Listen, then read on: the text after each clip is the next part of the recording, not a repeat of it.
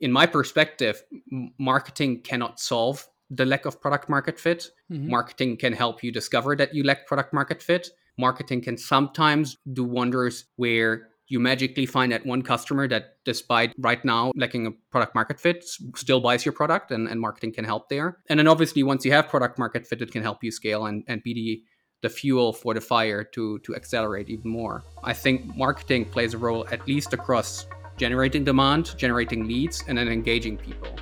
You're listening to the Paris Talks Marketing Podcast, where we interview top marketing leaders at high-growth SaaS and other recurring revenue-based companies. Our goal with this podcast is to cut through the fluff and jargon of digital marketing to reveal what's really working at some of the fastest-growing, most successful SaaS companies today. The Paris Talks Marketing Podcast is sponsored by Hop Online, a performance growth marketing agency. If you like this episode and would like to have a similar conversation with someone at our agency, just go to hop dot online, H O P dot online, and book a discovery call with one of our strategists today. Now, let's get into the episode. Hi, everybody. Welcome back to another episode of Paris Talks Marketing. Today, my guest is Rafael Sarim Ozdemir. Over the last ten years, Rafael has built and scaled seven startups as a principal at Roivant and as a co-founder at e- Eternity and Maison Baum. Roivant is an operator investor that deploys three billion dollars in capital from investors like SoftBank Vision Fund, Founders Fund, and Peter Thiel's Plan- Palantir. Before starting ZenOak Labs, Rafael led demand gen and channel partnerships at Roivant's enterprise SaaS Lokavant, where he took that startup from one million to five million A R R and from ten to fifty F T Es in under ten years. So, welcome to the show, Rafael. It's great to have you. Pleasure being here. Thanks for the invitation, Paris.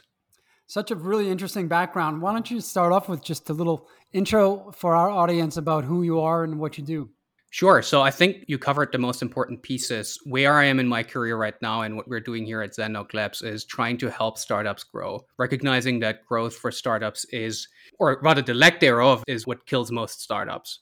Why am I able to say that? Well, you, you read some of my experience and my background. I started a couple of businesses myself and then helped incubate a couple of businesses back at Roivant. And so one recurring theme where we always struggled with is growth. That's what I'm focusing on right now. And at Eternity, we were a digital health startup trying to pay consumers for eating healthier. We were a two-sided platform. So we had B two C and B two B. That was an interesting challenge trying to get both sides to scale at the same time. Learned a bunch about, you know, obviously B two C marketing and then also B two B marketing and sales there. That's a little bit more on myself. Hope that that's a good yeah, overview. That's great. Rafael, with all the experience you have in advising startups, in particular around challenges with growth, yep. What are some of the biggest challenges to growth that you see, the most common denominators that inhibit growth in most of the startups that you've advised? Yeah, let's just, if I take a step back in answering your question, the portfolio of startups that we work with is very diverse at this stage, right? We started ZenOak about six months ago, and we worked with a whole bunch of startups from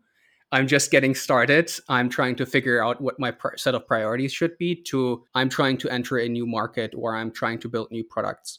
And the set of challenges that you would face with regard to growth are very different depending on where on the spectrum of maturity you are of what I just described. And when I say growth as the specialty that we focus on here at ZenOak, I'm thinking about growth in a holistic way. Growth primarily relates to strategy and go-to-market strategy specifically. It obviously includes sales and marketing. But you can't grow if you don't have venture funding. You can't grow if you don't have a, let's say, at least a decent enough product that you can start selling. And sometimes operations is also the bottleneck.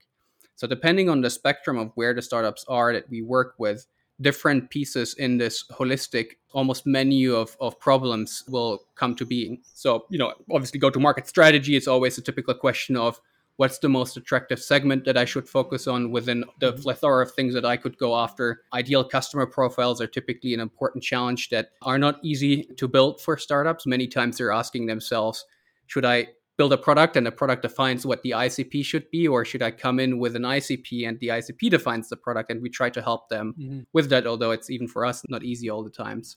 Yeah. Uh, so that's an example of one challenge. Another example, candidly, if you think about entering a new market. So I was working with a company that's already, already pretty mature, was acquired by a different group and is now operating within that group.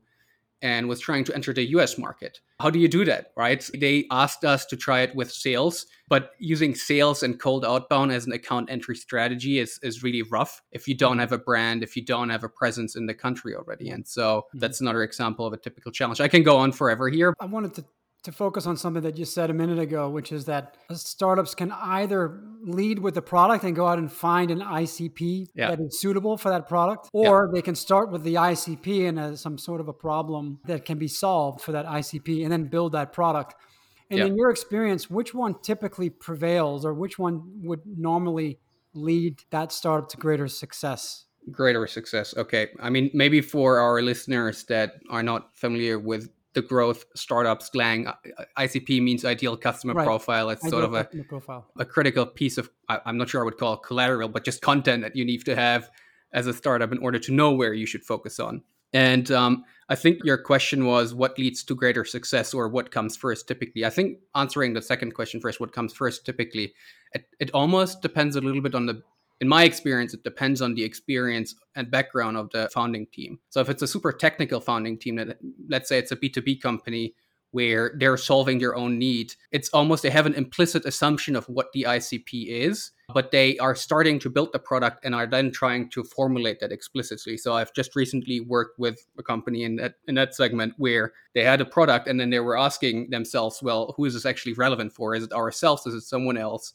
In other cases where maybe, Paris, if you and I were to build a new tech business, we would probably come in with a more strategic perspective, a less product perspective, in, at, let's say at step one, and we would lead with I C P and thinking about, you know, what's the total addressable market here, who is suffering and who has the burning need that we're trying to address, and what would this good solution look like for them. So I feel like founding team is probably an important predictor. It's surely not the only one, but the one that comes to mind right now.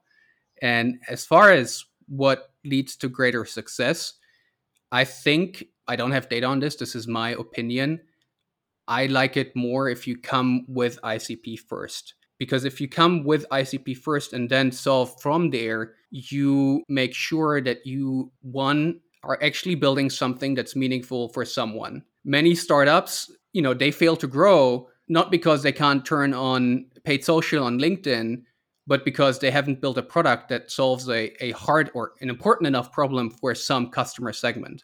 And I feel like if you start with a go-to-market strategy, ideally, but at least an ideal customer profile, an I C P initially, you solve parts of that problem. And then once you have built the product, the way I think about I C P is describing obviously the target buyer and the target account, but also thinking about what channels these people pay attention to.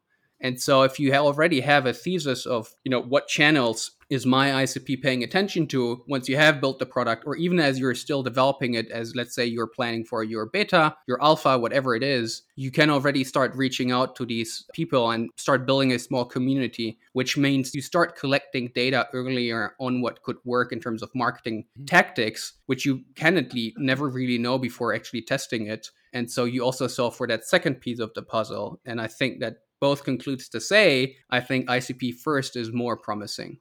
Yeah. What are some of the common ways that startup founders can actually have conversations with people that are their I C Ps in order to, to get a better understanding of the pain points and the problems that they want to solve with their product? What are some of the methods that they use just to find yeah, I mean, find these people and, and have conversations with them? Ultimately, it, it, again, I'm I'm leading with a lot of depends today, but it depends on the specific startup that you're building. Is it B two B or is it B two C? Let's stay with B two B since your audience is probably more interested in that. If I wanted to talk to B two B people, ideally, I'm already coming from the, the niche that I'm solving for. So I should have an existing network. I was always start with my network. Who can I reach out to to bring them on board, mm-hmm. either as team members, as subject matter experts, as advisors, or just as people that are my sparring partners.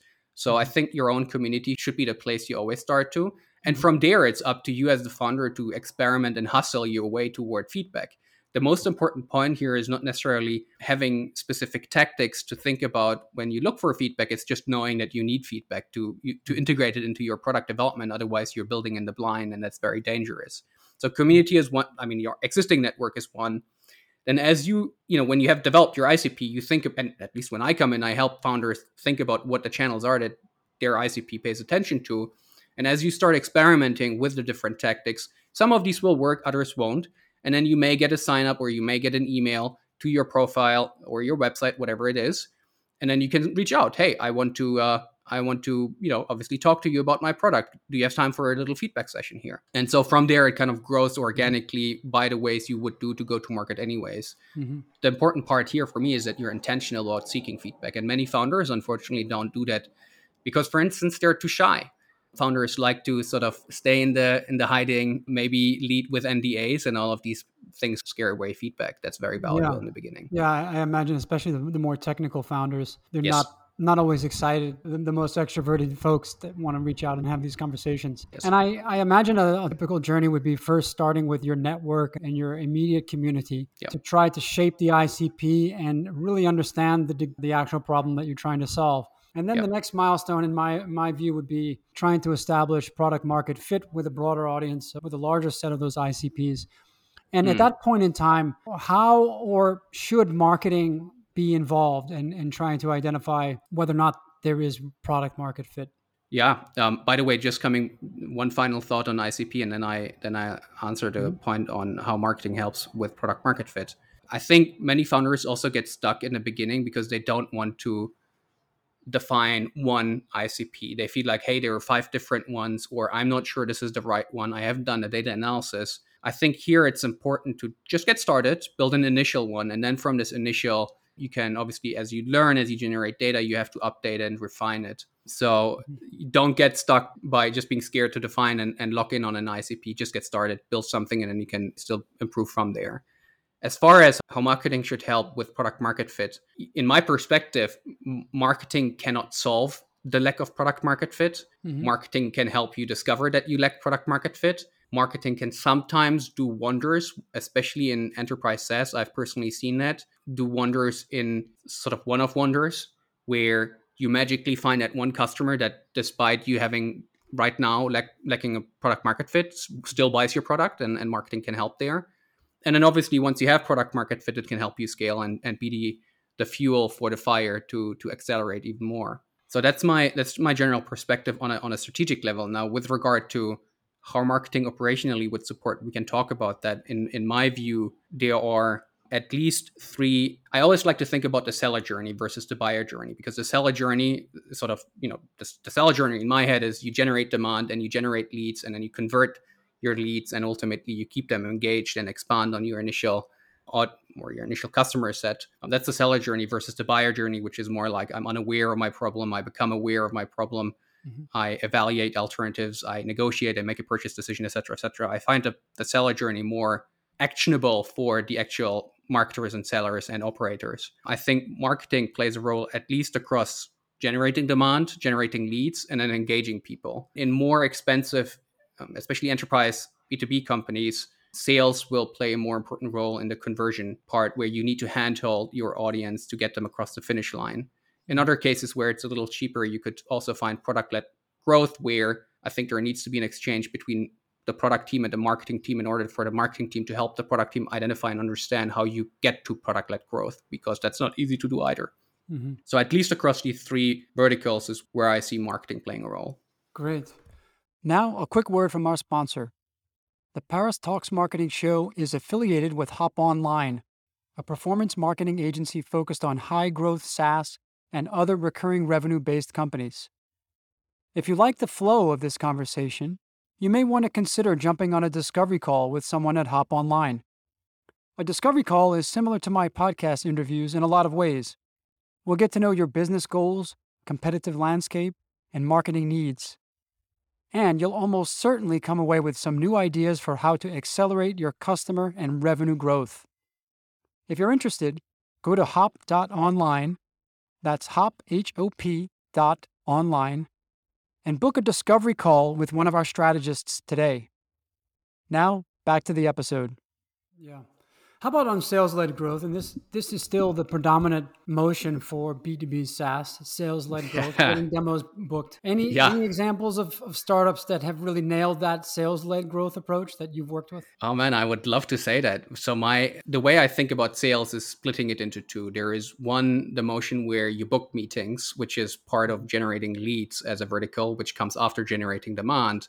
And then there is the conversion piece where account executives and sales leaders also play, which is a separate step. Now, in going outbound, which is where sales would play in order to generate leads, I have seen, I would love to tell you I've seen great results, but it's everyone is doing it, right?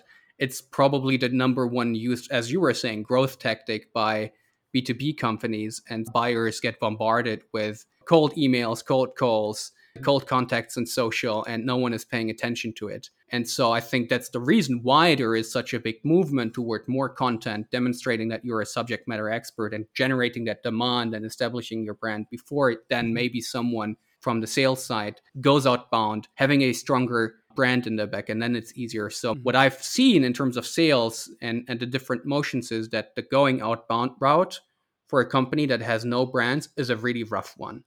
We're talking about even response rates of below one percent. Depending on the product that you're selling, you may get up to three percent. Mm-hmm. And you, you have to evaluate for yourself whether you want to have an entire S D R team or you have a paid social campaign or a, a you know, a click for cost campaign running in the background, which has somewhat lower conversion rates. Where I find going outbound more helpful is if you have channels where there is existing demand. You know, in email, no one is looking for, let's say, the next enterprise SaaS tool via email necessarily. No one is necessarily waiting for that on social.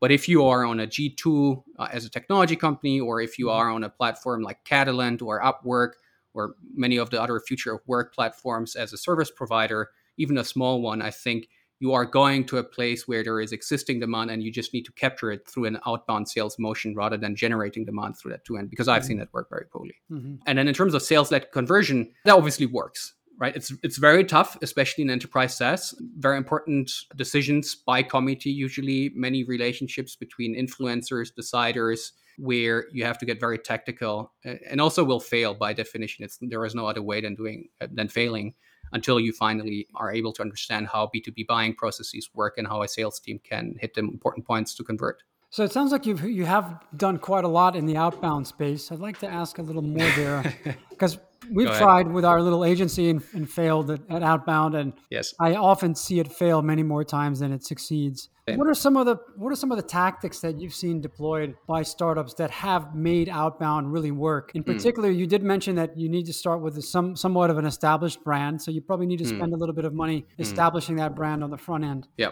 um, yeah. Let me just mention two, te- three.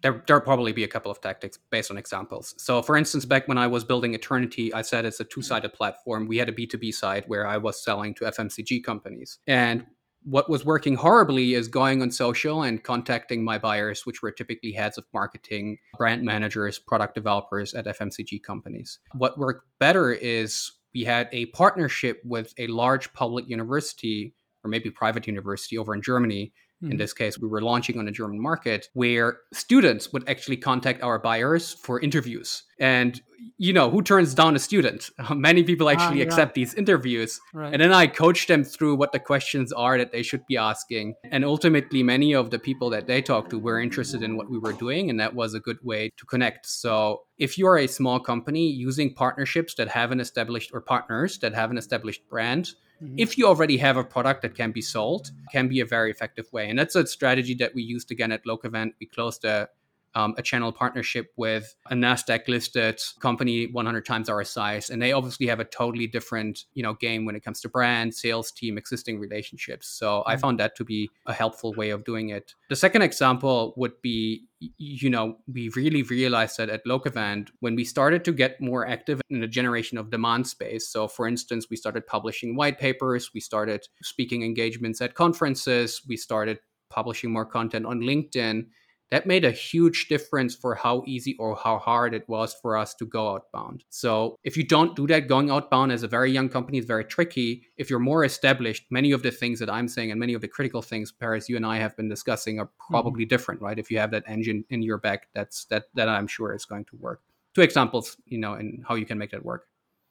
Great. So coupling inbound with outbound also seems to be a good formula. So while you're reaching out through email and if you're reaching out directly through, say, LinkedIn, it's also great to be publishing yeah. content that they can discover that's going to be appearing naturally totally. in their in their feeds. Totally. Yeah. Totally. And getting back to just more of some of the startup dilemmas. I think that there's, you know, these theories of blue ocean and red ocean, and a startup mm. generally has two different paths that they can go down. They can take the real innovative path and try to introduce an entirely new solution and be very innovative and try to solve a problem in an entirely different way where there might not be direct competitors. And mm. if they, if they're successful in doing that, then they can create a new market. They can essentially create a new category. And in doing so, they'll be at the top of that category and they'll probably win that category. Or alternatively, the so-called better mousetrap pathway, which is just to identify a category that has failed at, at really solving the problems well, or maybe the solutions have just gotten a little bit dated and there's a pain point in an existing category and you enter there and you enter into a well-established category, let's say like C R M, for example, mm. and you have to compete right away with established and entrenched brands. Which of those, I presume that you've advised startups that have gone down both of those different paths. Mm. Which one do you think gives the startup a greater chance of success?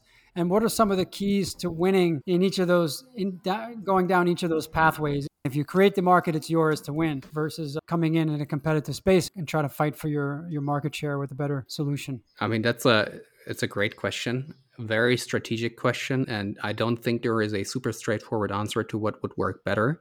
I think if you, in either case, you will need patience for different reasons. In the blue ocean scenario, which is what you mentioned, you need to create the category. That takes time. You start at a different place, right? You start at helping people understand that they have a need they probably have not yet recognized. They may suffer from it, but they have not formulated in their heads that they need a solution for it. In the case of red ocean, you will, as you were saying, be in competition right away. And from your from the perspective of your go-to-market motion, you will probably start, because frankly, every startup has short-term pressures, you will probably mm-hmm. start capturing demand right away rather than generating demand or establishing the need for your product because there is existing demand for it. That can potentially lead to somewhat quicker results. Though, if you are competing as a new C R M with a Salesforce, a, a Zendesk, or a HubSpot, I think even if there is existing demand for it, really standing out against so entrenched competitors is going to be really challenging. And that also means that you need to have need to have patience. So I think both can work, but they're different in how you're going to market. What I would think about longer term is, you know, every startup needs money to survive. And you either make that money and generate cash flow, or you go and you raise it from V Cs. And especially in the early stages of a business, I think going into a new category where there is a real problem that hasn't been solved yet, where it's maybe a bet against the mainstream to build that product or solution, could potentially be more interesting for V Cs. Now, if you're already an established company, obviously V Cs will start asking for marketing metrics. What's your customer lifetime value? What's your customer acquisition cost? How much revenue are you making? What are your unit economics? And that's what's going to be probably easier to demonstrate if you're a red ocean business. But you should also be able to demonstrate that if you're going into a Series B as a blue ocean. So I think long term, I'm, what I'm trying to formulate is that venture may be more interested in blue ocean, and that will help you succeed as a business if you are not able to generate revenues fast enough that maintain you. Mm-hmm. And then the second angle to think about, I think, is how likely are you to acquire a winning team? I think, you know, engineers like to work on novel, hard problems. And if you're looking for the best engineers out there, I think going after a blue ocean market is going to be much more interesting for them. That's my experience. Mm-hmm. You know, obviously their interest is in different spaces. It could be a new technology that they try to pick up, a new coding language. But if you can help let them work on a novel problem, I think that's going to be more interesting. And the team is an important ingredient for success as a startup, in addition to venture funding or just the funding itself. So I think both of these potentially uh, help you build a blue ocean one. One scenario where I could see a red ocean work well, and that's certainly what we were facing at Roivant too, when we were incubating our businesses, we always had short-term pressure, especially now Roivant is a public company, so you need to show something relatively quickly. Where are you going to show that relatively quickly? Um, well, you have to go into a, a category where there is existing demand. In fact, you have to go into a category that has already been defined and built. And in that scenario, you know, depending on your ownership structure, it could also be an, an important variable that you need to consider when you make that decision. Mm-hmm. Um, but I, I've been talking around giving you a very specific answer here, just because there, I don't think there is the perfect answer for your question. It's the tricky one, an important one. I'd be curious, what do you think?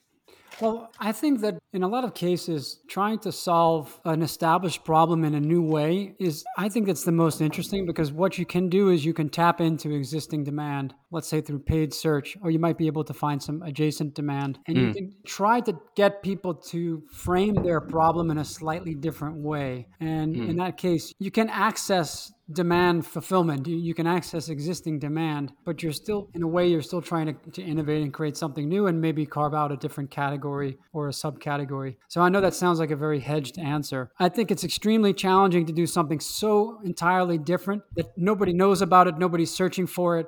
You're going to have to invest a ton in building that brand. And that, that's going to require a lot of money and probably a high level of dilution for the founders. On the mm. opposite end of the spectrum, if you go into a hyper-competitive category like C R M, you you better really have something extremely unique that you can steer people. People know they need a C R M, but maybe you need to reframe that problem in a, in a different way. And yeah. there you can yeah. tap in. We, we normally try to start our engagements with paid search. And even mm. if there isn't a whole lot of demand for exactly the solution of that company, we try to find adjacent demand. And we try to, in a mm. way, reframe the problem in the mind of the I C P, which might be mm. slightly different than what they're looking for.